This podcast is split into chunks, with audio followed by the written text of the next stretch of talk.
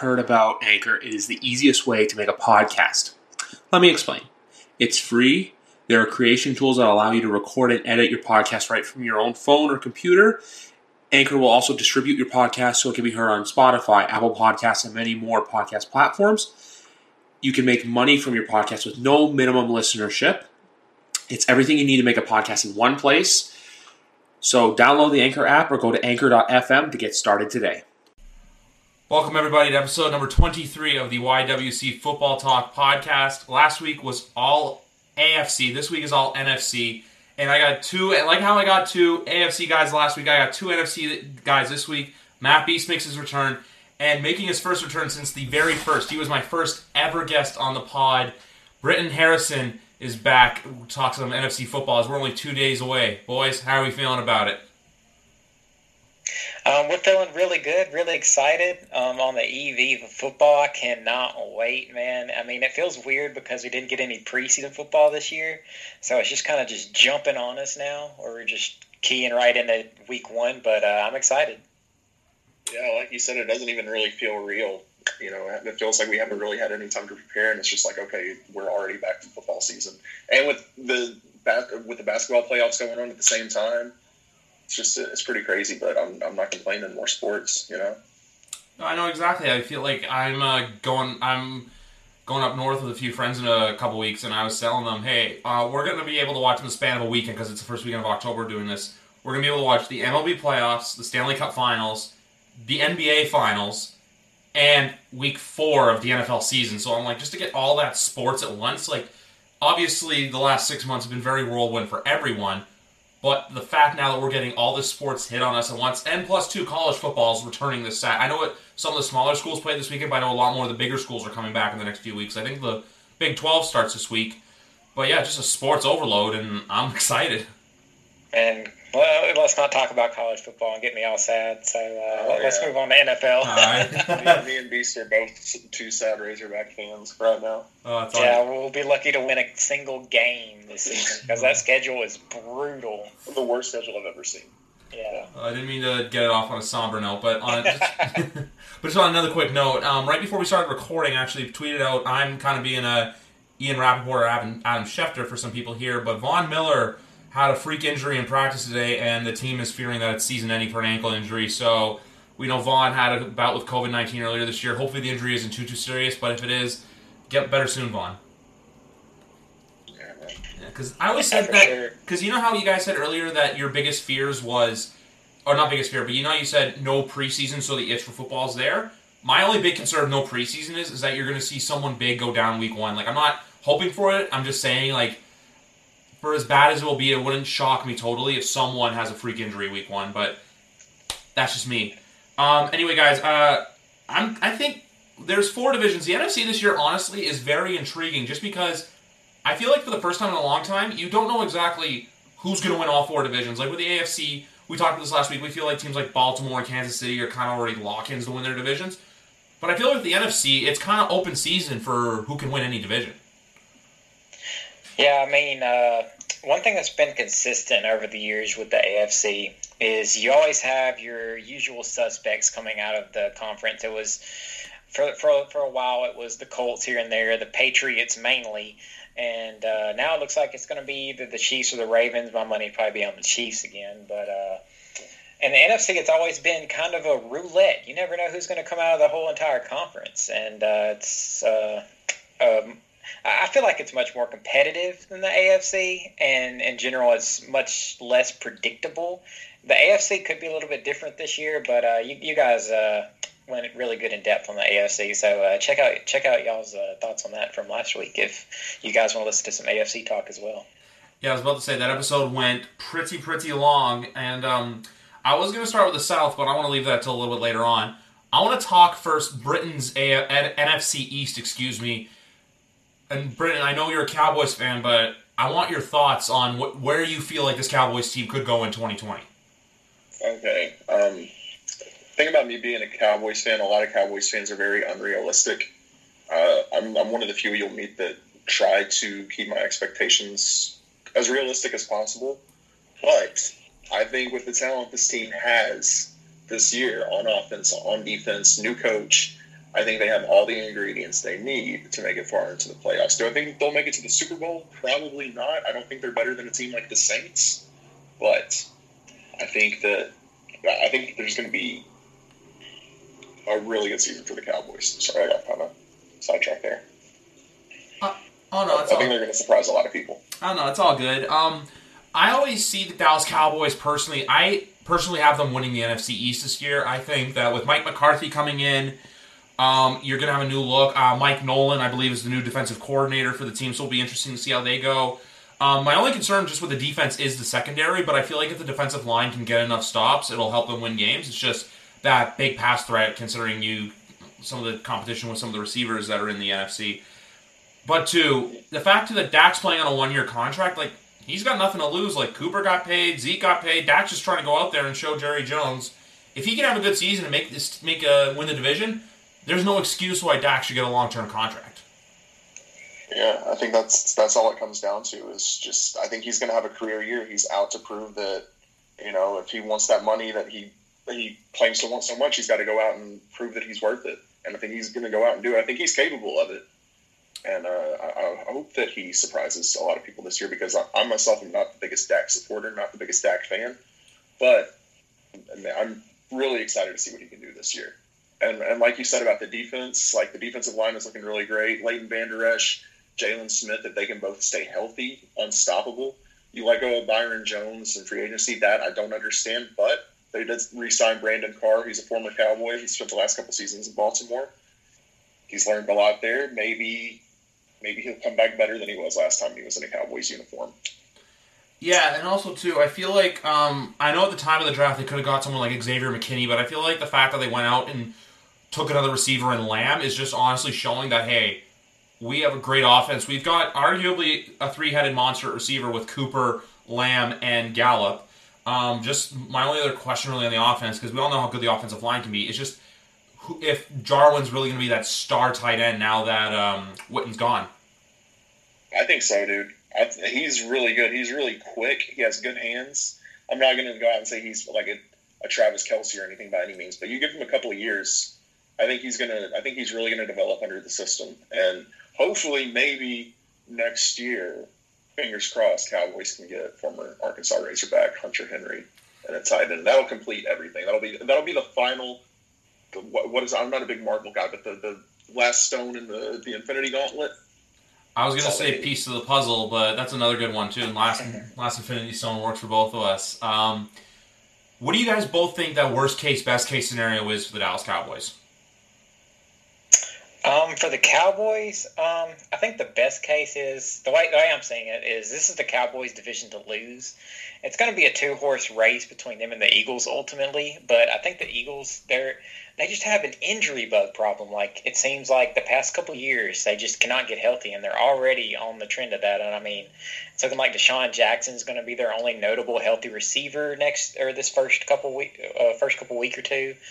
Um, Alshon Jeffery's expected back in September. Jalen Reagor got hurt in practice, who's going to be a star wide receiver for them, I think. Um, but in terms of the Cowboys, I really like Dak Prescott. I think he's a really good quarterback, and uh, I think he's going to go out there and prove that he needs a contract. I, I could see him getting something similar to what Deshaun Watson just signed at thirty nine million per year. Because I put Dak and Deshaun, uh, I, I, put Deshaun just a tad bit above Dak, but uh, they're they're really close in the same tier of quarterback to me. Especially, and I mean, uh, if you look at the weapons that Dak has just around him, I mean, you got Zeke, of course, one of the best running backs in the league, Amari Cooper. Um, he uh, Amari Cooper's weird because sometimes he'll show off to be an elite wide receiver, and then other times he'll go up against like an elite cornerback and just kind of disappear.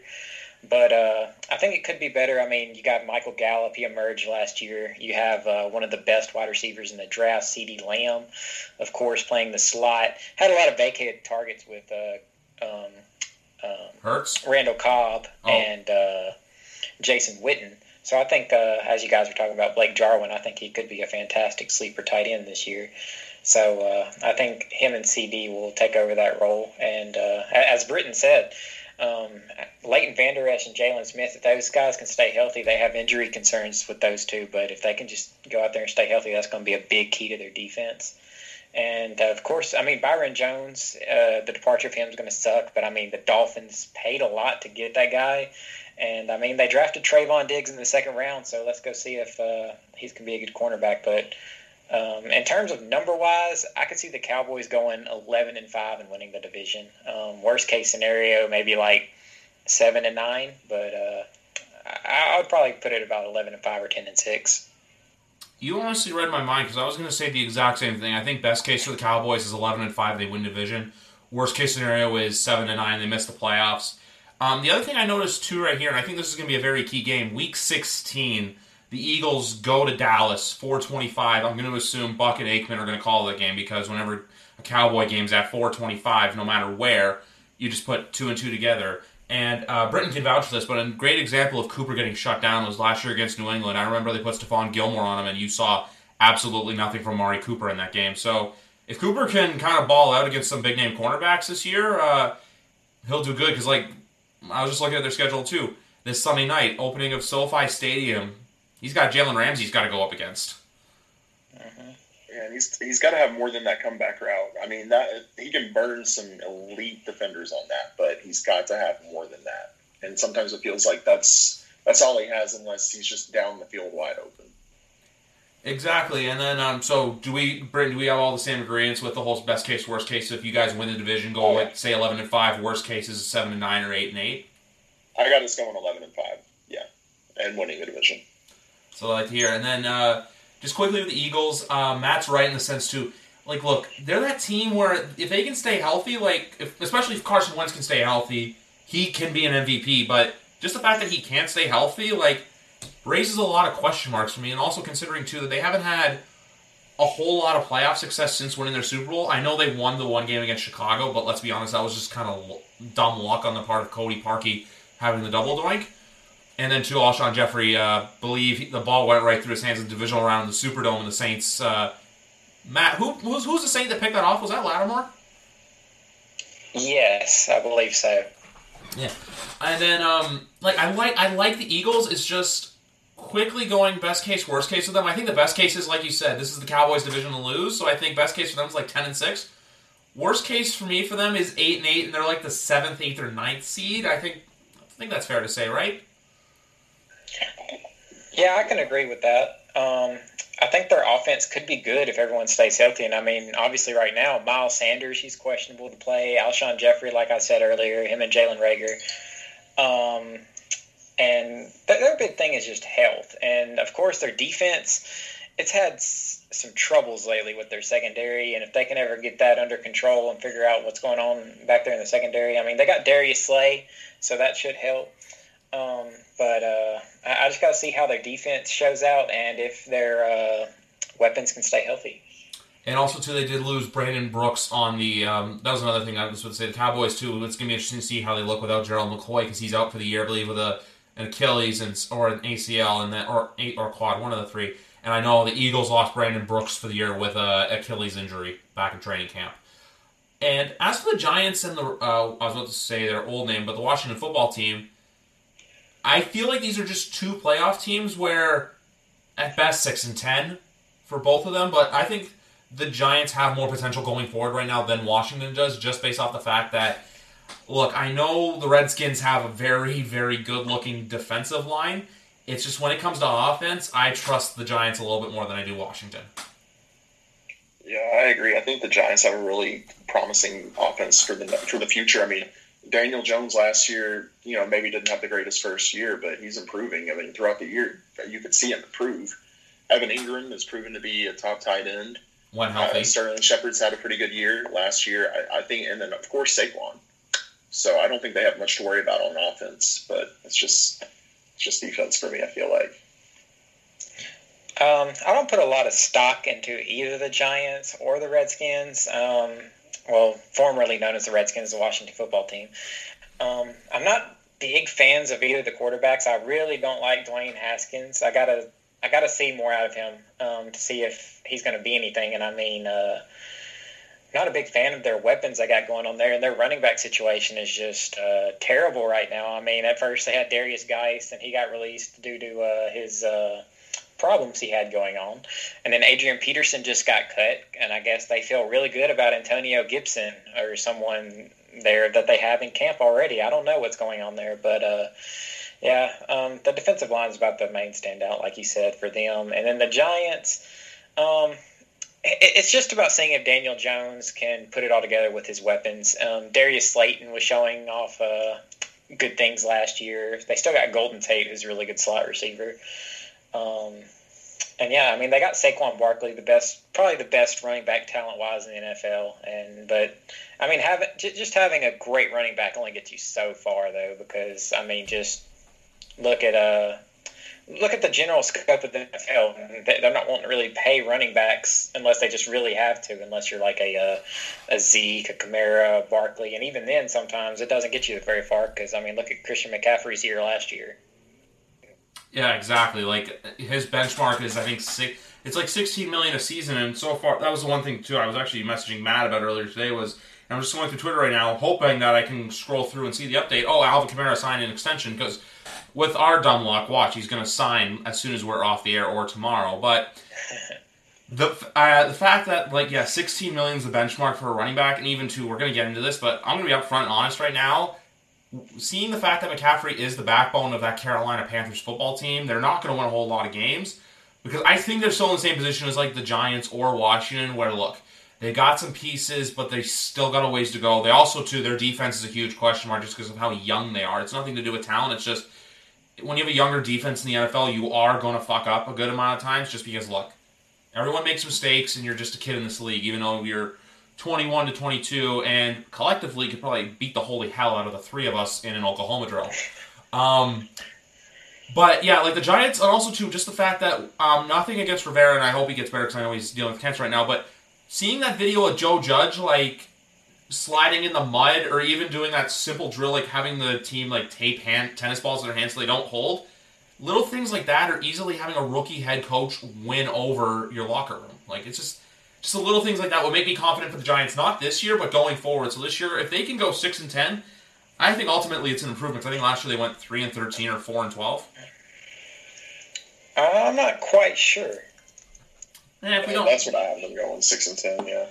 Yeah, and then Washington, I think, I think somewhere between three and thirteen and five and eleven. I'm gonna say it goes yeah. Cowboys, Eagles, Giants, Washington football team. Yeah. Yeah. Yeah, I agree with that. Yeah. Um, the uh, next division I want to move on to is a very another very intriguing one. It is the NFC North. Like all divisions in this conference are intriguing. It's just the North intrigues me because there's it's like the NFC South where you have three teams who could potentially make noise. One team who's probably going to be pretty good, and then one team could either be very good or not good at all, and that's just the North. Um, off the hop, I honestly want to say the Packers are going to win this division but at the same time, too, it wouldn't totally shock me if Minnesota is kind of that, just like that car that's just tailgating them the entire season. Where we'll find out Sunday exactly where this division shapes up. Uh, it's, it's so tough because that's always been such a tough division. But you know, you got to look at Aaron Rodgers. He played decent last year, but how much longer can he be Aaron Rodgers? He still has Davante Adams. He's got Aaron Jones there now. Defense is looking great. I, I think that's still the best team in the NFC North. Uh, I think losing Diggs is a huge blow for the Vikings, but I mean, you can't expect Thielen and Cook to, to do everything for you. So I, I still think that's uh, Packers are going to be probably NFC Championship this year. Um, the big and the biggest thing with the Packers too is just the fact that Aaron Rodgers has not made it back to a Super Bowl since he won his first one, and that was in, in February. That's going to be ten years ago. So I think the more and more he gets done, the more, the more and more he doesn't get it done, it's going to be more of hey, what's going on here? Because also too, I do see them winning the North. It's just when I made that car comparison with the Vikings and the Packers, I just mean that hey, I think the Packers will win the division. I just wouldn't shock me that if the Vikings are kind of on their tail, where it's like the Packers finish say twelve and four, and then the Vikings are ten and six. So it like kind of gets decided at the very end of the season. Um, I honestly do think drafting Jordan Love is going to light a fire under Aaron Rodgers, where we just see this whole new quarterback come out. It's just my only concern is the fact that besides Davante Adams, I know they got Lazard, and I know they, I think they still have Scantling, Um, mm-hmm. He doesn't have that big number two receiver. Like, you know how when Amari Cooper is in double coverage, the Cowboys are going to go to Lamb. Like, they don't have that trustworthy receiver. Like, that. I'm not like I'm not saying trustworthy in the sense he'll make catches. It's just trustworthy in the sense that hey, he can be Mr. Reliable because we saw a lot of that last year when Davante Adams got shut down. They didn't win football games. Yeah, and I mean that's been a big question mark for like everyone in the fantasy community since last year. Is like who's going to be this number two guy because everyone's always bought in on the number two guy and having Aaron Rodgers number two receiver because he's normally supported two really good receivers. But uh, I mean, Allen Lazard, Marquez Valdes-Scantling, they didn't really go out there and get anybody. I mean, they got Devin Funchess, but he's hurt already, and uh, I don't really think that's the answer there. Um, uh, Aaron Rodgers says he has confidence in both of these guys, but until we actually go out there and see it produce on the field, I have doubts about it. Um, of course, Davante Adams is one of the best wide receivers in the league, so there's still that going for him. And Aaron Jones had a fantastic season last season, so many touchdowns, but I think that's going to regress some. They drafted AJ Dillon in the second round. I could see him getting some work. Um, but but but um, in summary, I do think the Packers are going to end up being uh, the winners of this division, most likely, um, barring injuries, of course. Um, but uh, I, I, think their defense is still going to be pretty good. They had a good core last year. Of course, Jar- Jar- Alexander, I, I, butcher his first name, Za'Darius Smith, um, and their usual suspects on defense. And I think their offense is still mainly just going to run through Davante Adams, Aaron Jones, and Aaron Rodgers. And the only thing too is that they did lose Martinez to the Giants. That's the only defensive blow that I can think of that they lost in the offseason. And they lost Jimmy Graham too, who's now um, in Chicago. Which, um, if we were going to go talk the Bears, just not quickly, talk the Bears right now. I honestly wouldn't shock me. Like, look, I know last year them going eight and eight wasn't perfect. I'm not saying they're making the playoffs, but it wouldn't shock me if they're a much better football team in 2020 than 2019. Just because, like, right now too, with everyone saying like oh my God, Mitch just got handed the starting job. Where in reality, I think Trubisky worked his ass off in camp to get the starting job. That's why they brought Foles in. Well, you also got to think um, this regime has put their whole livelihood on Trubisky's name. They want him to succeed so bad, and they need him to succeed. I think this is more of a hey, we really need him to do good because I mean, uh, Ryan Pace's job is on the line here. He put his namesake on this guy and dra- and spent all this equity to go be able to draft him high above freaking Patrick Mahomes. And I mean, he's going to hear that for the rest of his life probably. But uh, I do think the Bears, their defense, of course, is the anchor of this whole team. I mean, I love Roquan Smith. Such a great linebacker. I love that guy. Their D line, of course, anchored by Khalil Mack, is still just great. Um, the offensive wise, I mean, you have Allen Robinson. He's been super consistent, and honestly, if Nick Foles ever takes over, I can see uh, Nick Nick Foles always loved his just tall possession type receivers. I could see that being a uh, connection there if Nick Foles ever has to take over. And uh, we're still waiting to see if David Montgomery can carry the load, but uh, I'm not expecting very much out of Trubisky myself um, just because of how bad it looked last season. But if Matt Nagy can, uh, Matt Nagy did it before and got him to the playoffs and had Trubisky looking good, so maybe he can do it again. They also did add. I'm also do. I was about to say they added a couple players, but before that, they still have uh, Eddie Jackson anchoring the uh, secondary out of Alabama, who's a pretty good, who's a good rece- uh, receiver play, uh, defensive back, and also too. I'm just looking. They actually got Ted Ginn from the uh, Bears, not the Bears, uh, the Bears. He's on the Bears now, but he's from the Saints. Yeah. And then, like I said earlier, uh, Jimmy Graham. The only thing that questioned me is that they're one of the only teams I see for depth charts that have four tight ends. They have Cole Kmet, they drafted out of Notre Dame, which was a very suspect draft pick. Um, the biggest thing with me for the Bears is their offense. Like looking at their defense, it's like, look, they can get it done. It's just a matter of can this offense work? Because, like you said, Ryan. Not only do I think Ryan Pace's job is on the line, I think if the offense is a bad year, I think Matt Nagy's on the hot seat going into uh, going to the end of the season. Yeah, that's fair for sure. Yeah, I think I think all they need is a running back. I think defense they have what they need. offense, I think Trubisky can go out and have a pretty good year this year. And like y'all said, Allen Robinson's great. Not to, but I think all they need really is just a running back. If David Montgomery can stay healthy, they, they could they could give the Packers a run.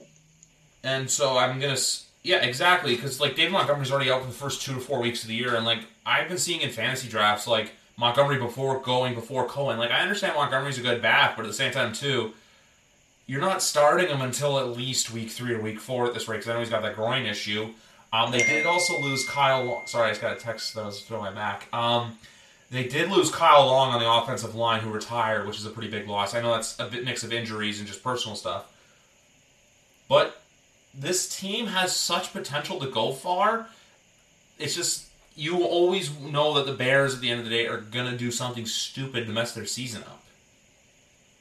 Oh yeah, I mean uh, that's true. And just, just throwing a little bit of fantasy advice there uh, for the Bears. Um, if you if you if you uh, drafted like Leonard Fournette and uh, he's probably not going to play much the first couple weeks of the season on the Bucs. I'm gonna I'm gonna assume. Um, I would definitely pick up Tarik Cohen and give him a play. He's always a safe option in PPR leagues. And uh, a sleeper on this team, Anthony Miller. I think he's going to be a really good wide receiver if Matt Nagy can figure out this offense and get Trubisky going. I agree with uh, your takes on both Cohen and Miller. Um, quickly, I just want to look into the Minnesota Vikings because, like how we were saying earlier, like the Packers probably will win this division, and the Vikings. I think the Vikings are the same thing as the as the Cowboys, where not in the sense of they have their own destiny in their own hands, but I think they're their own worst enemy. Like, fair, fair to agree. Yeah, I mean, because Kirk Cousins, if you think about it, kind of the same as Dak. He's one week he's looking really great, the next week he's looking like you know, it's looking like crap. So I, I, I agree with you there. And like even you said earlier too, the loss of Diggs is going to be big. Like I know they drafted Justin Jefferson out of LSU, but at the time, Justin Jefferson is not Stefon Diggs, and I only know Adam Thielen. There was I think it was 2018 where for fantasy value one of the best receivers. He was getting like multiple catches and like scoring really well. Like for the first, I think, eight to ten weeks of the season, and then the last like five or six, it was just completely downhill from there for him. Like where he kind of like went from zero, like from hero to zero very quickly. Um, my only other concerns for this team really is just tight end because I believe Kyle Rudolph is no longer a Viking. I'm just going to look into that. No, he signed an extension actually. I think a four-year extension, which is crazy. That's weird. Someone told me last night that Rudolph was no longer a Viking, unless they were just messing with me.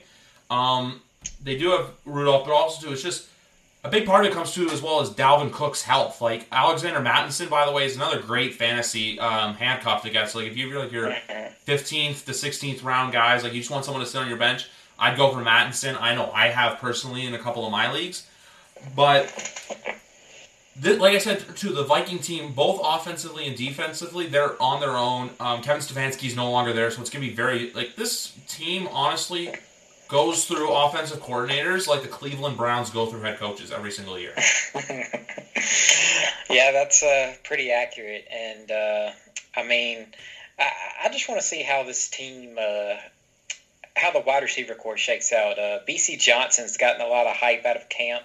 He's their number two outside wide receiver now, but I really have high hope for Justin Jefferson. He was a guy I really wanted the Saints to look at in this past draft, but uh, he ended up going to the Vikings. And uh, I mean, he's a fantastic slot receiver. He had so many touchdowns last season with Joe Burrow, and I think he could be a great replacement, kind of, for Stefon Diggs, target wise, maybe. He's not he's not a similar receiver to Diggs in the fact that he likes to work in underneath routes Justin Jefferson does, but uh, I mean, uh, I think he's a fantastic receiver, and if he can ever catch on throughout the year, um, I know it's a little bit harder probably for rookies than ever before, mainly because they didn't get the rookie mini camps, they didn't get to work out near as much and get all these uh, preseason snaps, especially in the preseason games. Um, but uh, I want to see if he if he can catch fire and maybe see if uh, this Bisi Johnson hype train is uh, there. But uh, yeah, I mean, like you said, Dalvin Cook staying healthy is definitely the main thing here.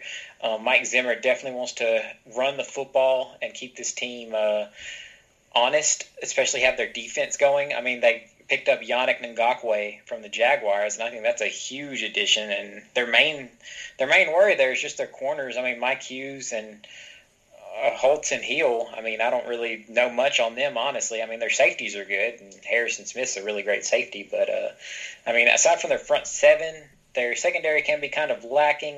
with their corners, but uh, we'll just see how they put it together. And I do think the Vikings are probably going to be the second team there, um, kind of like you said earlier, uh, butting heads with the Packers. And uh, I think I think a realistic expectation for them is probably about ten and six. I agree, and I think worst case scenario for them is eight and eight because the Vikings are one of those teams where, like the Dallas Cowboys, have their one year where they make the playoffs, which was last year, and then they have their year where they miss the playoffs. So they could make it, but they could miss at the same time. Mm-hmm. And then Some consistency for both of them. Exactly. And one thing I just want to add too, for all you out there, Brittin is not one of those cowboy fans who's rocking the blue and white shoes, the jorts, and the Dak and the Dak jersey with the gold chain, screaming out "We Dem Boyz" every week. That's why I have them on. If I knew a Cowboys fan like that, I would absolutely not allow them on this anywhere near a microphone on my podcast. So, Brittin, I thank you very much for being a realistic Cowboy fan. I, I know they're hard to find, but man, we're out there. I promise you. like a needle in a haystack. Um, and quickly too, the Bears. I think best case scenario for them is the seventh seed in the playoffs, and the worst case is they just miss the playoffs and it's a dumpster fire, and both Nagy and Pace are gone. Yeah, I agree. And uh, speaking of uh, coaches on the hot seat, the Lions definitely have one with Matt Patricia. I'm going to go into that because, as you both know, I have a history with Matt Patricia as Patriots defensive coordinator. The reason why I feel like he's not working is because, unlike what Brian Flores is currently doing in Miami, Patricia's just trying to be Belichick when in reality, what you need to do is just take his mannerisms and apply it to your own thing. Don't try to be a carbon copy coach of him. We saw like how the Lions locker room completely lost him. I know they're trying to develop this whole New England uh, West or New England Northwest culture in Detroit with Bob Quinn at general manager and Patricia at head coach, but that mixed with the fact that they have a new case in ownership. I know Martha Ford stepped down, and I believe her daughter, um, I think her name is Sherry. I'm going to look this up right now. Um, took over the team back in uh, May, which when there's like that, just whole change in ownership too, that could really uh, screw up a team. Uh, just give me a second here. Uh, she is currently the principal. She's former principal owner and chairperson for the Detroit Lions. It is the new owner, Sheila Ford Hamp. Hamp excuse me. Her daughter Sheila, who's about not even that much older. She's in her almost 70. She's 68 or 69. Nice. Um, but yeah, this football team is the same thing as like the Bears, where look, they have unlocked potential. Like Kerryon Johnson, they got Adrian Peterson. I like T.J. Hockenson at tight end. They did add some pieces in like Jamie Collins and Danny Shelton on the defense, and they just signed Adrian Peterson. But man, like last year too, like they looked good, but then Stafford went out with injury. I know I'm going on with the Lions, but honestly, and they added Jeff Okudah in the draft. D'Andre Swift's hurt right now. But to this Lions team, it's either they they it's either going to be one of two things in my opinion. Like the Chicago Bears, you're knocking on that playoff door, or you win three games and everyone's just in a complete rebuild mode.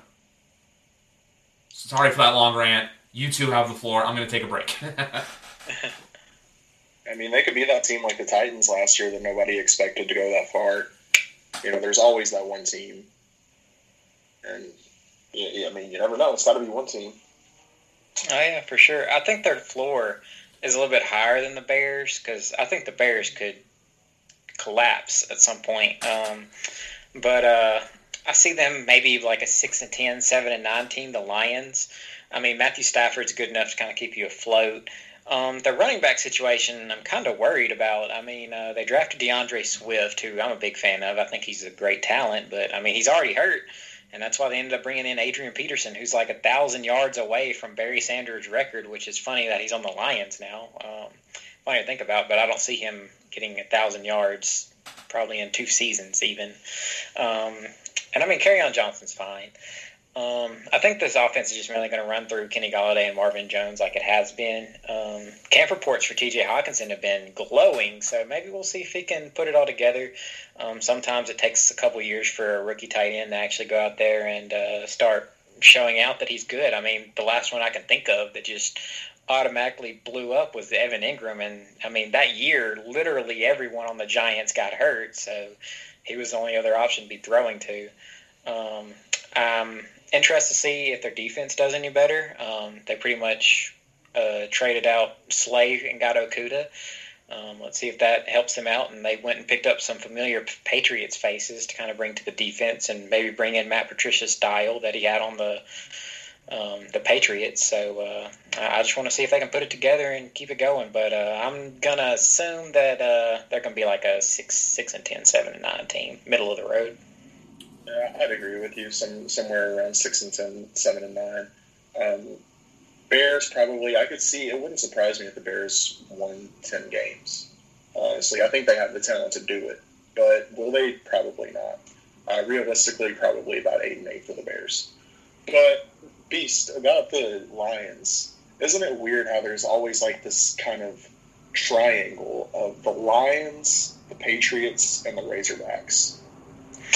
Yeah, it is funny how it goes. I mean, uh, old Trey Flowers, he uh, ended up on the Patriots, and I mean, if you think about it, uh, Ryan Mallett was the backup quarterback for the Patriots for a long time, and uh, and Jake Bequette, of course, yeah, for sure. And it's just funny how it goes, and some of the better Razorback players end up either on the Patriots uh, or the Lions. I mean, you got Dre Greenlaw who showed out on the 49ers lately. Um, but uh, yeah, it, it is a weird triangle there for sure. Yeah, even Bielema, Bielema was on the Patriots staff at one point. It's like, what is what is Belichick's obsession with the Razorbacks? I'm, me and my stepdad legitimately want to know, but I don't know if we'll ever find out. I don't know. He probably has a scout down here somewhere. Yeah, and I also think last year too he drafted. I think it was an offensive lineman or a tight end that was Danish that was from Arkansas as well. Uh, Frank Ragnow. Yeah, Yep, that is him. Yeah, Frank Ragnow, who's now the starting center for the Detroit Lions. I'm just also looking to. They did add uh, Desmond Trufant. Um, Jeff Okudah is actually they, they're running a base four three defense this year, and Jeff Okudah is their second string cornerback behind Justin Coleman, which is a bit of a surprise, just because if you're going to invest a third overall pick in someone, you think he would start. But I guess maybe he didn't impress in camp that much, or he won't get the minutes right away. And yeah, then, probably not. Yeah, and also looking at their schedule too, their first three games are uh, four because they have the bye week five is Bears, Packers at the Cardinals and at the Packers as well, and then they host the Saints week five, uh, week four, which that's I think could be a potentially two and two start. I see them losing to like that's their best case. I think worst case scenario for that is they go one and three and or zero and four because we'll get into the Cardinals in a minute uh, in the NFC West, but um even too they play the like the they play the AFC South this year, but then even too like they have the. Uh, I guess they play the NFC South as well. But then they have like the Washington football team, and then well, they've got a pretty manageable schedule this year. So we'll see how it goes for them. They're just looking at the preseason though, and that's the other thing too. Um, how you say there's that Patriot Lion Razorback connection because I was looking at the preseason schedule. Their first preseason game was supposed to be against the Patriots, so just another glimmer spot on there for the whole Brittin's conspiracies about the Razorback Patriot Lion triangle. Um, the next division I want to talk about because Matt, I know you're itching to talk about your division, but I think we got to save that for last. Um, is the NFC West. Last year won by the San Francisco 49ers, who this year people don't know if they're going to win the division for some reason. I'm in the camp of they are, but there is one team who I think can make some noise in this division, and for those of you who have listened to past episodes, you know who I'm talking about. But for those of you who haven't listened, you'll find out in a minute. But I want to talk to Brittin and Matt on this. Where do you see the NFC West looking like this year going? Um, I think it's going to be a uh, pretty strong race. All of these teams are really good, I think. Um, Cardinals are probably the least of the four, but of course the 49ers and the Seahawks these guys are great teams, and I mean Russell Wilson's one of the best, if not the best, quarterback in the league. He's just so efficient, and he's just so good. Um, and I mean, all around, I think the Seahawks team is really good. Of course, we talked uh, last time how they added Jamal Adams, and I think that's going to help their defense as we. Uh, as we talked through earlier, their run defense uh, it, it suffered at times last season, and with the addition of Jamal Adams, it should help. Of course, they lost Clowney, who ended up going to the Titans. Um, I can talk about that later with the Saints. Um, but uh, I, I, really like the Seahawks this, this, season. I think DK Metcalf and uh, Tyler Lockett are going to go out and have good years. Um, I, I, don't know how I feel about Greg Olsen being there. I think he's kind of just more of a veteran presence. Um, Chris Carson's like a really consistent running back. He's not just great, but he's just really good for their system. And uh, I just see them going out and doing good things. Their defense should be a little bit better than last season, and uh, I think with another year under his belt, DK Metcalf could shine through. So uh, I'm not going to say the Seahawks are probably going to win the division. I still think the 49ers are going to be the favorites, but uh, I just wanted to highlight the Seahawks there because they're a team that I kind of like to talk about. Um, I'd probably say they, I could see the Seahawks. I could see two teams from this division going 11 and 5 probably, and it'll probably be the Seahawks and the 49ers. I. Oh, sorry, Brandon. Go ahead. sorry, it uh, it straight up would not surprise me if Seattle won the entire NFC.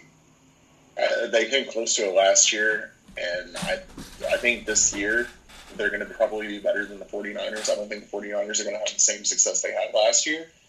I think that this is going to be another another crazy year for Russell Westbrook. Almost start called him Russell Westbrook. Sorry, Russell Wilson. I think it's going to be a great year for Russell Wilson, and like B said, he's got all the weapons surrounding him. He's got everything he needs. I think it's going to be tough to beat Seattle. Um, I agree. I agree with the two of you. I honestly think uh, San Francisco and Seattle could be good. I, I just think I, honestly, I don't. You remember last year, like San Francisco had the division, but they were going for the number one seed in that Sunday night football game, which ended in a very. It was one of the best games of the year last year. I think this year you're going to have that. I think the two teams play again on week 17. I don't know where it is. I believe though San Francisco does play Seattle again week 17. It wouldn't shock me if that game's for everything. If that game's for like first place in the NFC, NFC West crown, and also to that first seed is the going to be that race for the number one seed this year in both conferences is going to be amazing because we're going to see just absolute nail biter games week 17 because of only one team getting a bye is absolutely huge, and the yes. fact too that there are now seven teams per conference. I know it's weird, and eventually it's going to be eight, so half half the league makes the playoffs. But the fact that you have all that, just it's going to make for an excellent run to the postseason. So December football, like I know where you guys are, it's still a little warm that time of year, but up here it's freezing cold. But man, I'll be good to sit inside on Sundays and watch some football and some very competitive football at that too.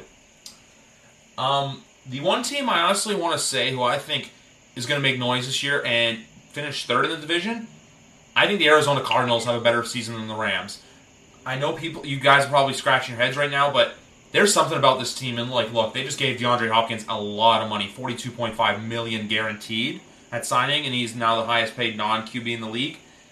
But just with the mix of him and Fitzgerald and Kenyon Drake, and also too, I love the addition of Isaiah Simmons in that defense because that defense does need some help.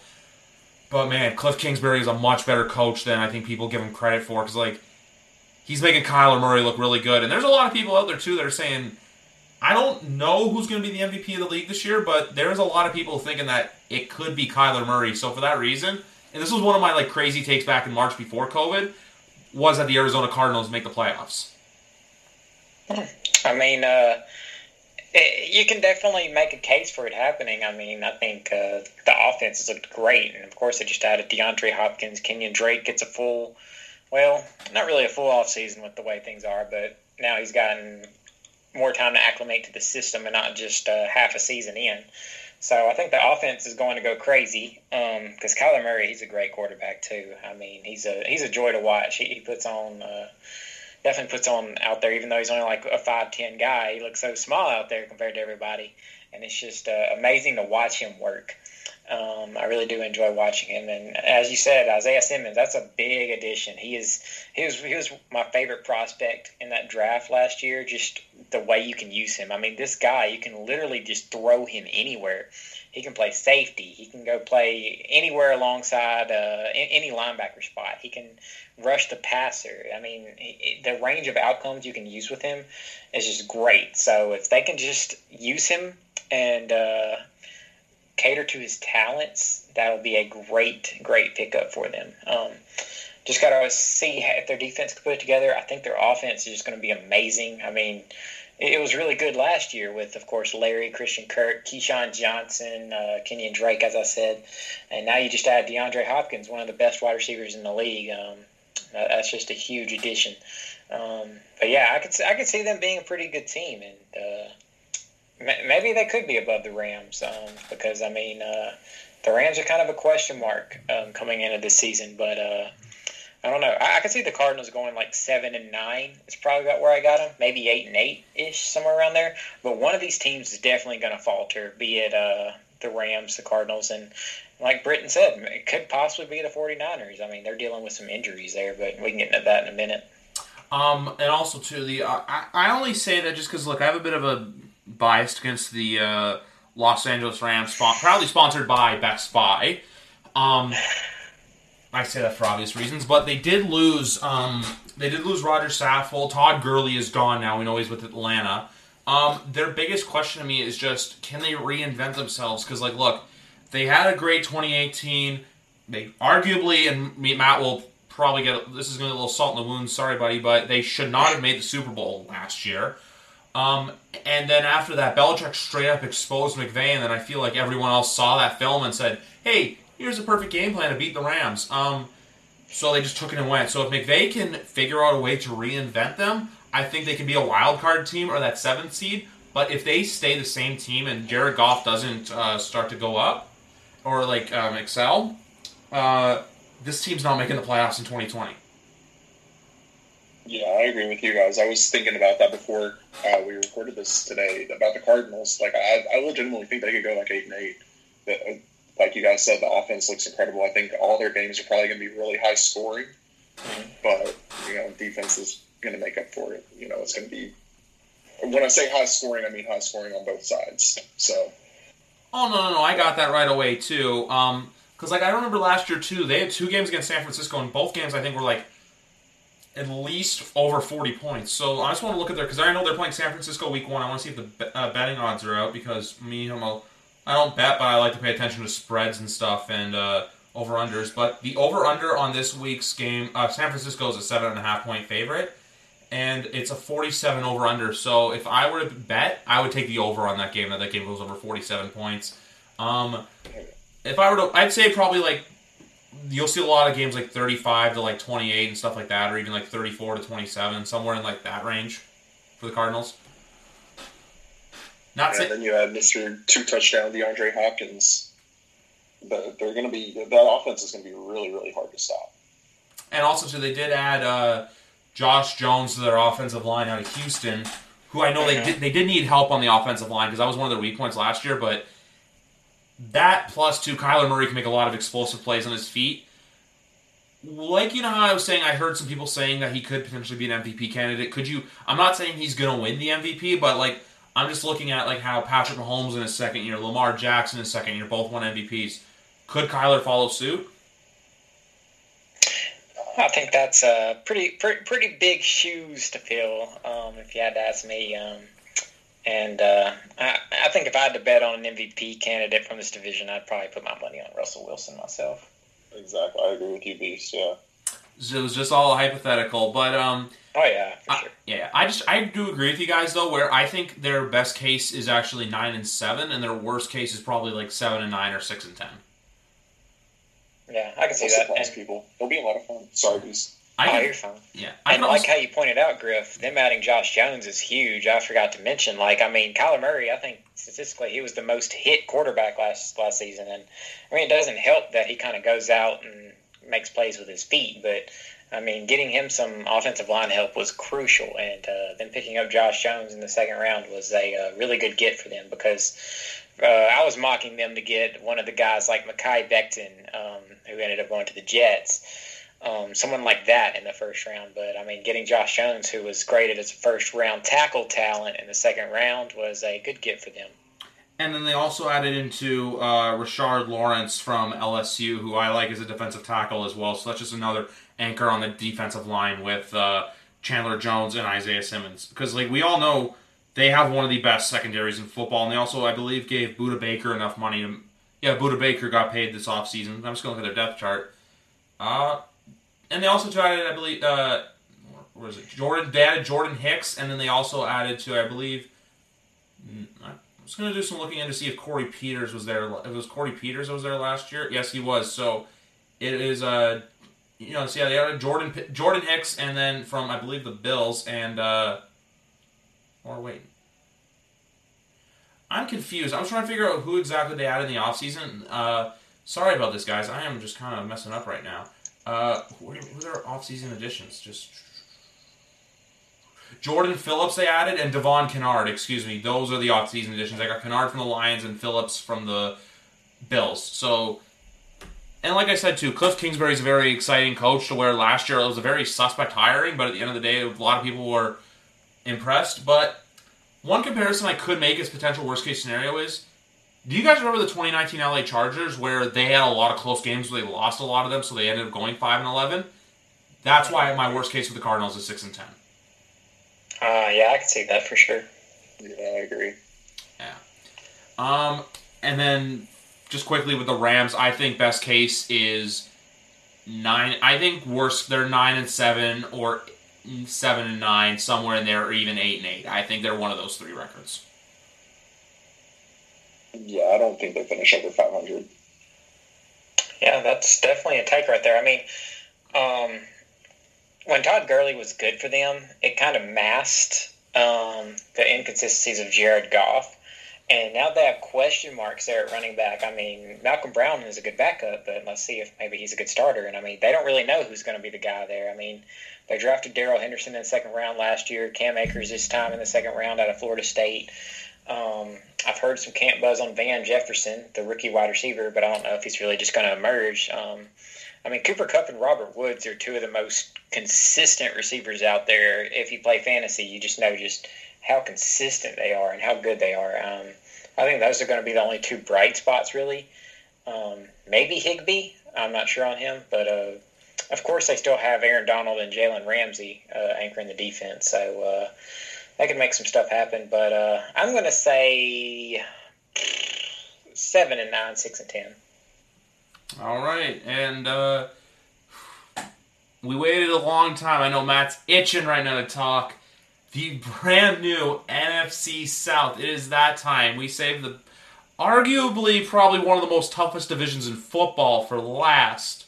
Um, I it's three teams of tough. Um, but I only say that because look, we obviously know Carolina's in a rebuild year. They have a very young defensive core. Uh, Teddy Bridgewater, it's his first year. It's Matt Rhule's first year, which that's a bit of an expensive contract and a buyout from Baylor. I know you guys are SEC guys, but even two from the Big Twelve. It's another. I think it's a questionable hire like Cliff Kingsbury, but look, when you got CMC, I think he's going to help win some games. Oh yeah, I mean that's for sure. He's going to go out there and win them games, no doubt. Um, just carry the team on his back. Um, I do think Teddy Bridgewater is an improvement for their quarterback play last year, and they had really bad quarterback play. And uh, I really like DJ Moore as a talent. He's a really good wide receiver, and I think his skill set is going to fit right in with Teddy Bridgewater. Um, the, the the thing I don't really understand here is I've heard bad reports on Curtis Samuel, and they signed Robbie Anderson. I mean, Robbie Anderson did play with Matt Rhule um, for him in college, so maybe that's probably why he ended up on the team. But I don't see Robbie Anderson being a good fit with this team. Um, I mean, Teddy Bridgewater doesn't throw the deep ball very often. When he does throw the deep ball, he's pretty accurate, but I mean, it just doesn't happen very often. So I don't really see Robbie Anderson being a fit for this team. And of course, I mean, they lost Luke Kuechly. That's a huge hit on their defense there. They really should have dra- went out and got Isaiah Simmons. That would have helped them a lot. Um, but I think the defense is definitely going to take a step back. I think the offense is going to be better than it was last year. It's not saying much when you see uh, what quarterbacks had going on there. I do think they're going to be the worst team in the division.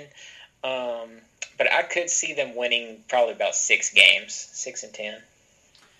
Yeah, I'd agree with you. They, they've got a lot of new stuff. You know, I mean, they haven't really been able to work on it because they haven't really had a regular off season. So it's going to take them a little bit to figure out what they have. So I, I don't think they're going to be worth much this year. Um, I agree with you both. I just think their their best. I think their best case is six and ten. I think their worst case is four and twelve. I think this is a top five draft twenty twenty one team. Yeah, I can agree with that. Yeah. And moving on next, uh, I'm gonna save a lot better two teams for last. I think, man, if they're like this team, it's another bird, but they're a bird with a bit of a broken wing. But if the Atlanta Falcons can stay healthy, I think they get the seven seed. That's that. Either one of you who wants to go first, take the floor. Oh yeah, I, I agree. I mean, uh, the, the Falcons they have such good talent. Um, their offense is of course going to be crazy. Um, Matt Ryan's a really consistent quarterback, even though I hate the guy. Um, I got to give it up to him. He is a uh, very consistent guy, and he just goes up there and throws for so many yards, so many touchdowns every year. It helps when you got a wide receiver like Julio Jones, and of course you got Calvin Ridley behind him. Um, the big question is what their, what's their running back crew going to look like, and uh, can Todd Gurley actually go out and show out? Like I said on the last time I was on here, uh, he's got to go out there and prove to other teams that he, he's on like a one year rental agreement to show that he can actually go out there and play like he used to. And uh, I think I'm going to bet towards him not being quite as good as he was. But I mean, when you're on an offense that's as good as the Falcons, you're going to have chances to score and chances to put up put up points. Um, and their defense, honestly, it's had troubles. Keanu Neal's already questionable. Um, he's a really good safety though when he is on the field. Of course, they got Deion Jones, great linebacker. Uh, their defensive line has some talent kind of all over it. Um, but uh, yeah, I mean, the range of outcomes is very vast for the Falcons. Um, I, I, and like you said, you could see them being the seventh seed in the NFC, and I do think three teams from the NFC South are going to be in the playoffs this season. Um, probably three teams from the NFC West and three teams from the NFC South. Um, that's probably the way it's going to end up. Maybe, um, but uh, yeah, I mean the Falcons. Um, if I had to put a cap on them, I'd probably say I'd cap it off about nine and seven, 10 and six. Brittin thoughts on the and also too just before we get to Brittin, I want to point out as well Ricardo Allen. I know he's their second stringer, but he is also questionable to start the year. So if the Falcons can stay healthy, I agree. I think this is a ten and six at best football team. But uh, buddy, where do you think the Atlanta Falcons are going to be this year? I mean, if Matt Ryan, Julio Jones, and Todd Gurley can be who we know they all can be, then they can absolutely make the playoffs. They can absolutely make some noise, but it just comes down to those three, I feel like. And you, got to keep them motivated. You got to make sure. That, I, I mean, other than those three, honestly, there are those teams that I don't really keep up too much with, and this is one of them. Um, so I don't really have too much thoughts about them, but I know like those three, like if, if you get that three headed monster going, that, that's going to be impossible to stop. And also too, and um, I know I've talked about this before with Phil because he's a Gamecock, but I like the addition of Hayden Hurst at tight end as well for the Atlanta Falcons with the departure of uh, Hooper to Cleveland. See, oh yeah, they, they got him. Yeah. Oh yeah, for sure. I mean, uh, Hayden Hurst, he's a uh, he, he was kind of buried there behind Mark Andrews, who's great tight end, of course, in Baltimore. And uh, we're going to see if Hayden Hurst has what it takes. And I mean, uh, last year the Falcons were just having to come back and come back and come back in these games. And I mean, Austin Hooper got so much of that um, on the receiving end of it because they would just leave the tight end open, uh, just in the underneath routes and uh, right there in the middle of the field. So I think that's going to be uh, what Hayden Hurst is going to be doing. That's going to be his, his, bread and butter. All right, now on to one of the biggest talk debates in football. There's people who think this division can go either way. I'm going to let Matt have the floor here because we started off with Brittin's team. We're ending with Matt's team. I'm on the same oh, page yeah. as Matt as who's winning. But for all for anyone out there, there's a lot of people who say the Saints is a lot of not fake hype, but there's a lot of like unrealistic chances just because of everything that's happened in the last three postseasons. But I want to hear why the Saints are going to win this division and not the Buccaneers. Okay, if I had to give a short explanation, well, you can take as long as you want. If I had to give an explanation as to why I think the Saints, of course, it's probably a biased take coming from a Saints fan, but try to put it in as unbiased of a uh, situation as possible. You have this season, this COVID 2019 2020 season, whatever you want to call it. Um, it's it's been really weird and these teams have had to go under not having all these preseason games, not having near as much practice to get ready. Um, this Saints team is they've been together for this core has been together for about the past four or three years, and over the past three years, They are the best regular season football team. They've lost only 11 games in the past three seasons. The past two seasons of which they've only lost six. They've gone 13 and three two years in a row. Um, and the the first season there, they went 11 and five. They ended up on like a two game, two to three game losing streak, and ended up coming back and going 11 and five.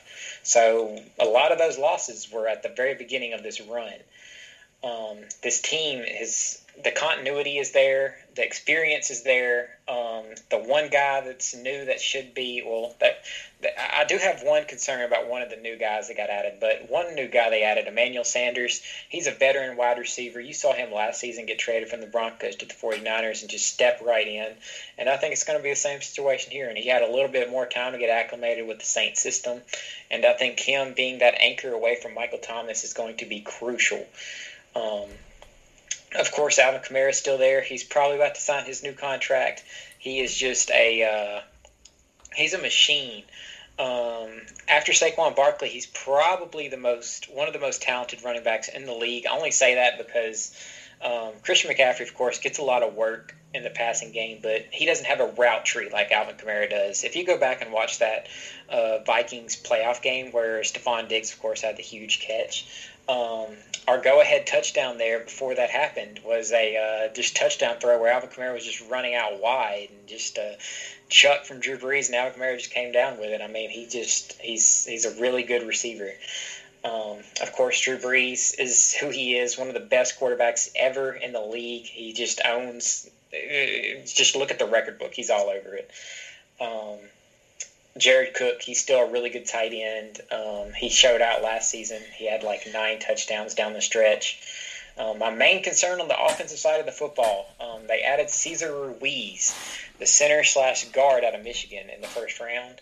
Um, they don't they they ideally I think they do want him to play center. Um, now that I've actually seen uh, or, or, got to hear more camp news, but uh, he hasn't gotten to play that position a lot because Andrus Peat, our left guard, got hurt early on in camp.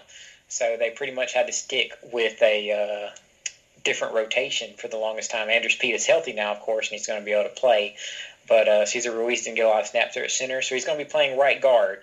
So I think the main uh, way to attack the Saints is going to be that defensive line pressure. Um, hitting the interior, which could be a problem because Tampa Bay has a really great front seven in week one. So if Tampa Bay is going to win that game, um, Drew Brees is going to get hit quite a lot from interior pressure. Um, I will say that. But uh, just to go over the defense really quickly, the defense they, they're they're pretty much staying a solid core unit from last season. Um, Cam Jordan, Sheldon Rankins, Malcolm Brown, Marcus Davenport.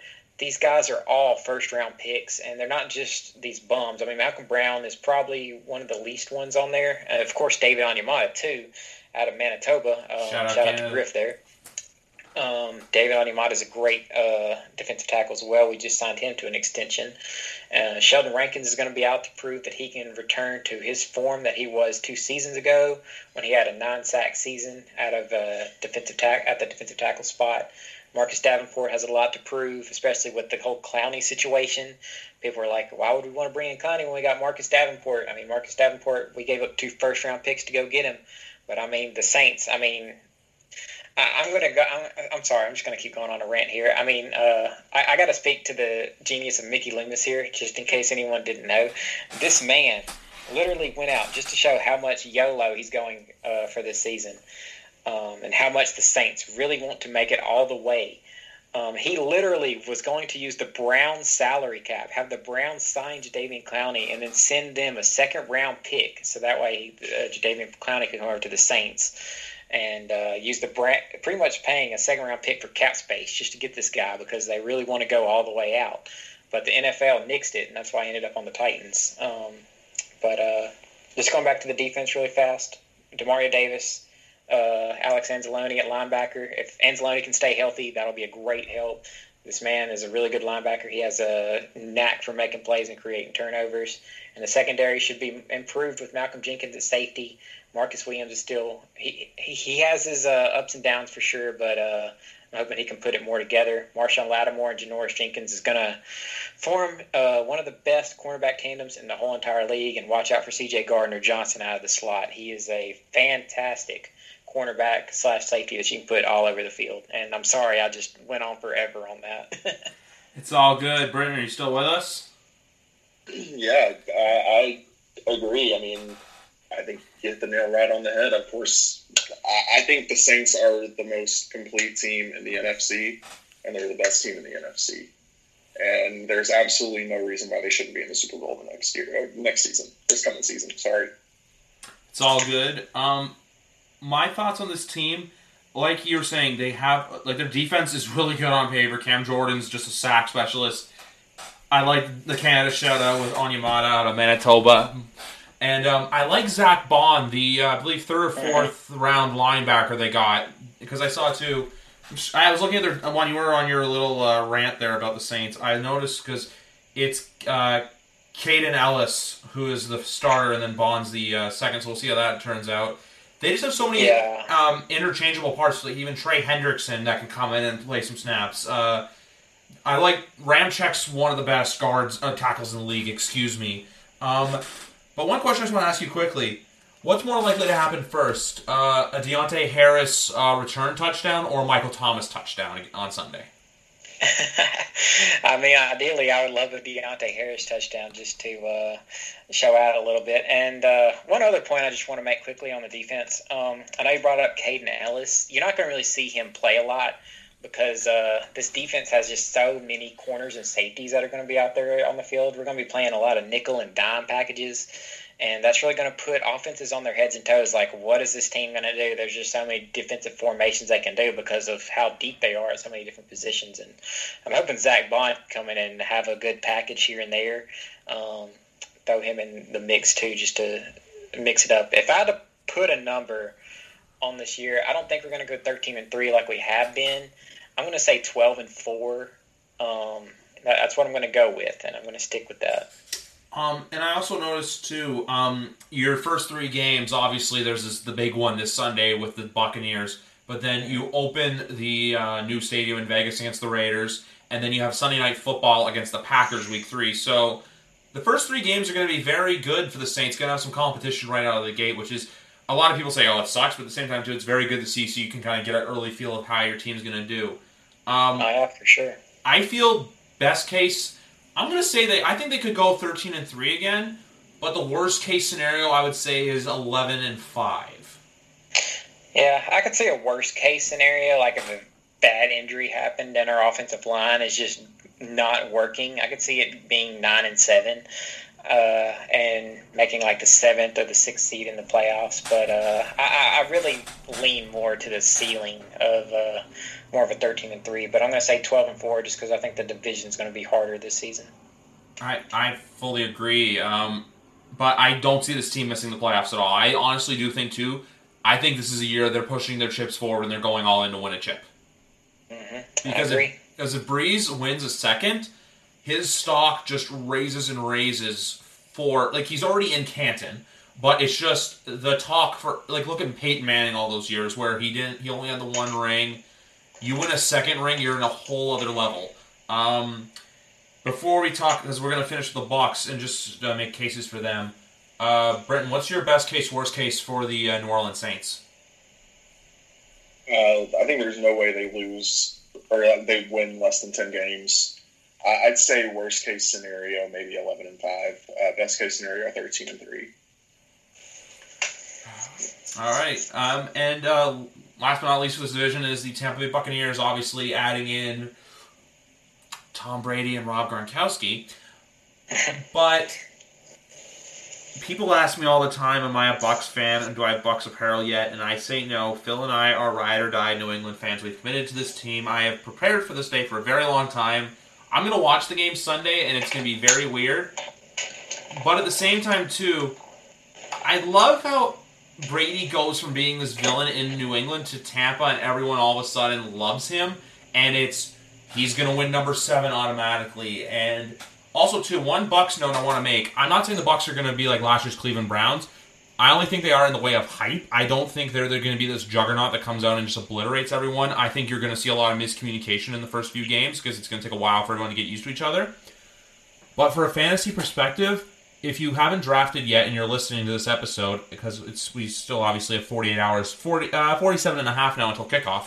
Um, Chris Godwin, I think, is a more money fantasy receiver than Mike Evans. I said it because I feel like Godwin is more capable of those short routes, and he's just going to take the ball and explode, kind of like what Tyreek Hill is capable of. Meanwhile, Evans, I think you're going to see some uh, miscommunication on some deep routes just because we don't know what a 43 year old Tom Brady is going to look like throwing the ball bombs ahoy. For all we know, Brady can do it, but at the same time, too, I would go Godwin, and also, too, a sneaky bench option for a later round pick is Scotty Miller.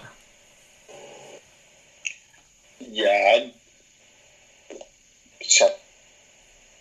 It's all good. We, we can hear you. Go ahead. Okay. Yeah, I think this team, Tampa Bay, it all comes down to Tom Brady. And it all comes down to how he plays. If he goes out and he plays like he played last year, then they're just going to get bounced. They're not going to get anywhere. But if he goes out and he plays like 2011 Tom Brady, or even like Tom Brady from a couple of years ago, then they can win the whole thing easily. They have the offense, they have the defense, they have everything they need. I, Chris Godwin is going to be special this year. I think he's going to be probably a top three fantasy tight end, or sorry, top three fantasy receiver, top probably five regular receiver. I, I agree with you. He's going to be better than Mike Evans. He's going to have a, a standout year, and um, it, like I said, it just all comes down to Brady. Yeah, I mean, I agree.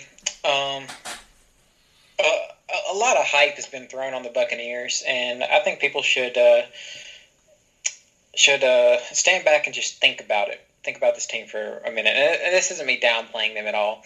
Um, last season, they went seven and nine with Jameis Winston throwing thirty for thirty.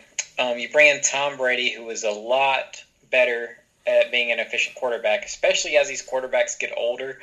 You uh, you see these guys like a Drew Brees or a Tom Brady just I mean Tom Brady's never really thrown a lot of picks. It's never been his MO, but like Drew Brees, he used to throw a couple quite a few picks here and there, but I mean granted his defense was absolute garbage, so he was having to uh, compensate for that at times. But uh, you see these you see these older quarterbacks make making better and wiser mistake uh, wiser decisions with the football and not being uh, as mistake uh, ridden as uh, Jameis Winston would be. And uh, I think that's going to hurt Godwin and Evans' uh, fantasy value just a little bit.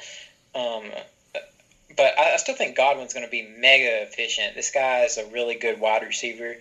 Um, of course, the big question mark is what's going to what's going to happen with the running back room. They signed LeSean McCoy this year. I mean, he is just washed at this point. I just don't really see him doing anything. Ronald Jones couldn't beat out Peyton Barber. Um, they drafted Ke'Shawn Vaughn, but you hadn't really heard much about him. And of course, they signed Leonard Fournette, who just got cut by the uh, by the Jaguars. And I think he could be a good running back for them. I don't think he's not the most efficient running back out there, but uh, he's definitely going to get his uh, his uh, his his opportunity there because this offense is just going to run really well. Um, the tight ends, the tight end heads there, you got Gronk, OJ Howard, Cameron Brate. I think these are all really good tight ends. Um, is Gronk to play? Going to make it through all 16 games? I have my doubts. I'm not sure if he will or not. Um, so we'll see how that goes. Their defense, their main worry is going to be their secondary. Their front seven is fantastic. Um, if their front seven can just generate pressure, like I would, like I suggested, um, how they could possibly beat the Saints on Sunday is just attacking that interior line with Suh and Vita, Vita Vea, um, and, and, possibly throwing in some more blitzes there with Shaquil Barrett um, and trying to get the attention away from the secondary. But uh, as far as the range of outcomes for the Buccaneers, um, I'm probably going to give them 11 and five. Is what I'm going to have them at. It's going to be a really close race with the Saints, with the Saints ultimately winning, I believe. Um, their worst case scenario, eight and eight, nine and seven, probably. Honestly, uh, I think this team is just going to be really good since they're going to be limiting the amount of turnovers that they have they had last season. Um, I agree with the both of you. Um, the one thing I honestly want to see is uh, if Gronk can stay healthy because like I know he's back, and if you guys are asking me, and also for everyone out there, was I upset for Brady leaving? No, I was more upset for Gronk coming out of retirement to go join him down in Tampa Bay. Um, my biggest question is him because look, I on like if you're looking at it for fantasy, I'd rather go Howard or Brate because I feel like those are gonna be more of the playmakers.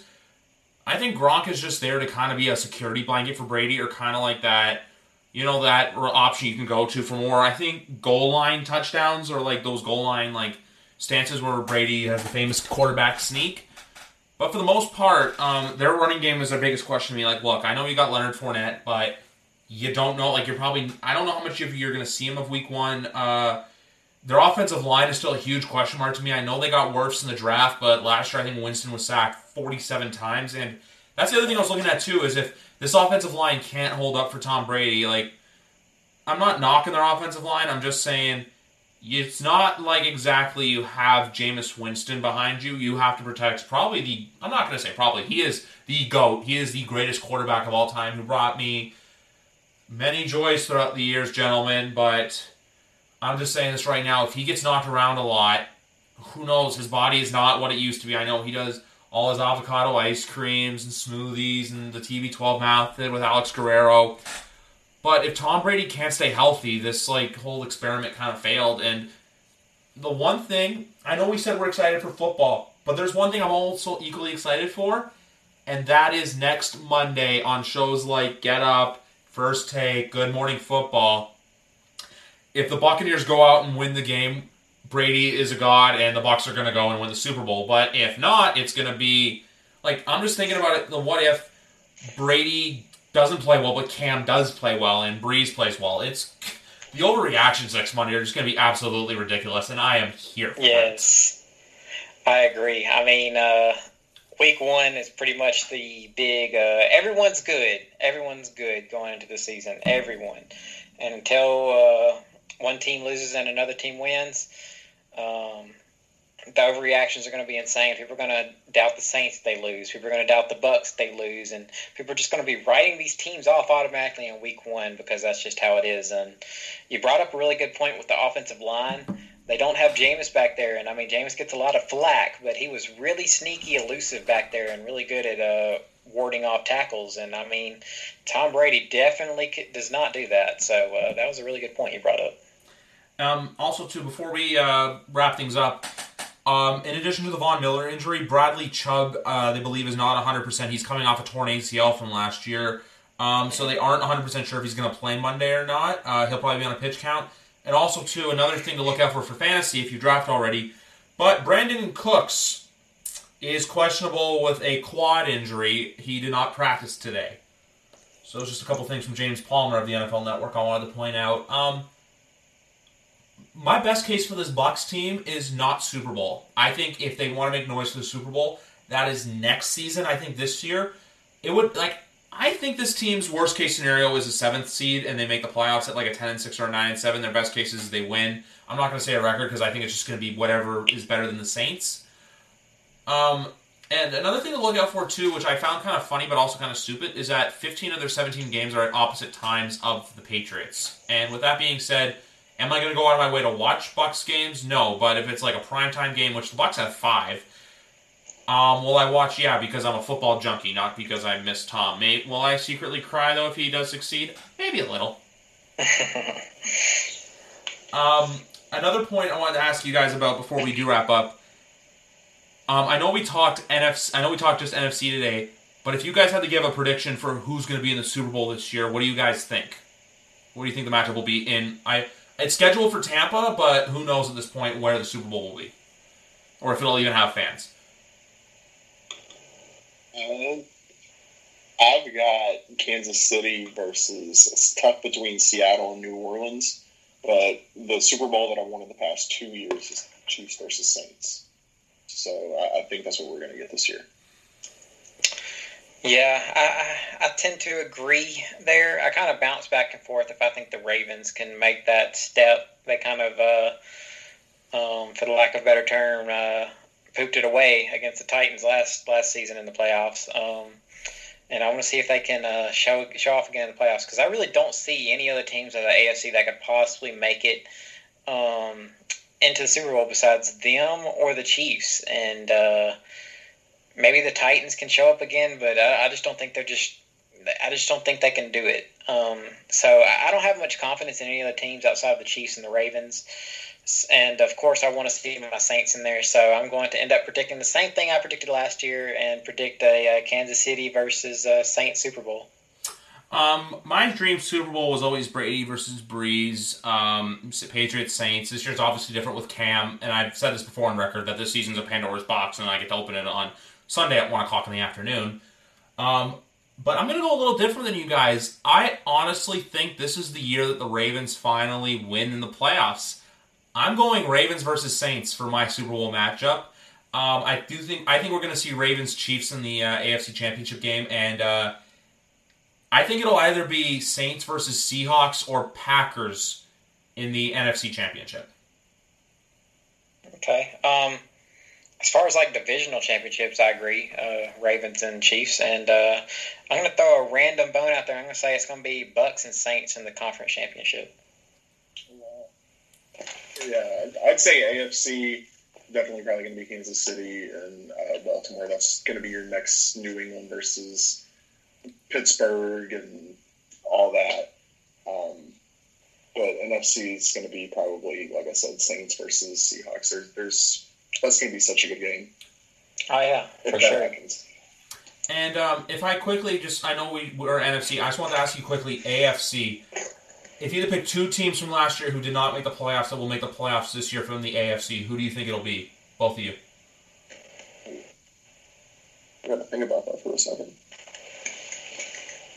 Um, I think one easy answer, or both easy answers here, would be. Uh, I think the easy answer would be to say the Steelers and the Colts. That's so. Uh, I'd probably go with if I had to choose two teams that didn't make the playoffs that's going to make it this year. I think the Colts, they have a good core there for sure. Um, Philip Rivers still a good quarterback. Um, I think their offense is going to be nice. Their offensive line is one of the best in football and uh, they got a good core there on defense. And the Steelers, um, I think they can be a good team with Big Ben back, and their offense should be running pretty well. Hopefully, uh, maybe Juju can come back to form.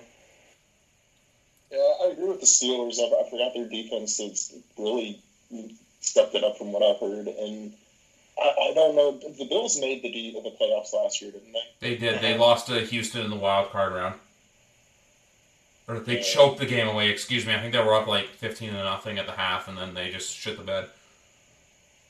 Uh, I guess I'd agree with Beast and the Colts. Yeah, I mean, they're they're typically one of those AFC teams that are always in there. So. Um, I was the same as you guys. I actually have the Colts winning the AFC South. That's just that's because if you've listened to many episodes before, you know I have a bit of a bit of a reactions to the Houston Texans that isn't looked on as positive. I think a lot of their management style is very um, unorthodox and just not natural, even though Deshaun Watson got his money. Um, but anyway, guys, two days before the season, thank you very much for coming on. We had a great NFC talk today. I look forward to having the both of you on. Matt, it's always good to have you. Brittin, it was great to have you. We had a bit of a break from the show, uh, but hopefully I can get you guys back on at some point during the season, doing some preview predictions throughout the weeks. And maybe at some points we can either praise our fantasy teams or be completely disgusted, like Brittin was last year with Juju Smith Schuster. Going a whole rant episode of just bashing Juju. I got a DM one day of like a trade saying Juju's open for trade, and I was just like, oh, I'm going to avoid that. Thank you. yeah, everybody did. Well, anyway, um, uh, were you going to say something, Matt? Oh no, I was just uh, laughing in agreement there. I mean, uh, I, I, think Juju's going to be better this season though. And Brittin will be just slamming his head against the wall if that does happen. Brittin, no offense, I'm not picking on you, buddy. I'm just saying it happens to the best of us. When one year you have a fantasy player and he's shit, and the next year he is just fantastic. You just like look at yourself like that dog in the room on fire and just go, "Yeah, everything's fine." Yeah, it's like Will Fuller whenever you bench him one week and he has like 50 points, and then the next week you're like, okay, I'll put him on flex and he gets you three points. You're like, this is cool. Awesome. I love fantasy football so much. that happened to me last year with Kenyan Drake. I think it was the game against the Browns where I benched him in the semifinals and I lost by like five points. I think it was either playing you or Phil in that semifinal. And I decided to bench him because I was like, oh, he's not going to do anything. And he gets like 40 points. And I'm like, what the fuck? But anyway, guys, like I said before, thank you very much for coming on. Football is two days away. Two whole days away. These guys are going to be back on at some point during the season, fellas. Thank you very much once again for coming on. And I think the only the messages we have to say before we go is continue to social distance, wear your masks where plausible, and wash your hands and sanitize your hands at all times. Yep. Absolutely. Absolutely. Good night. Nail on the head. Week one is right around the corner, guys. Thank you very much for listening, and we'll see you guys back here very soon as more episodes are going to be coming of the YWC Football Talk podcast. Good night for now. Hi, I'm Logan Anderson, host of the Say the Damn Score podcast. On my show, I deep dive into the sports broadcasting business by, you guessed it, talking to sportscasters. The show has featured big names like Bob Costas, Kenny Albert, and Verne Lundquist, as well as many up and coming broadcasters who you may not know yet, but you will know soon. Whether you're looking for professional development as a sportscaster, different career paths, or if you just want to be entertained by hearing some of the best storytellers in the world tell their own stories, this podcast is for you. You can subscribe to the podcast on all major podcast platforms, or you can visit our website, saythedamnscore.com.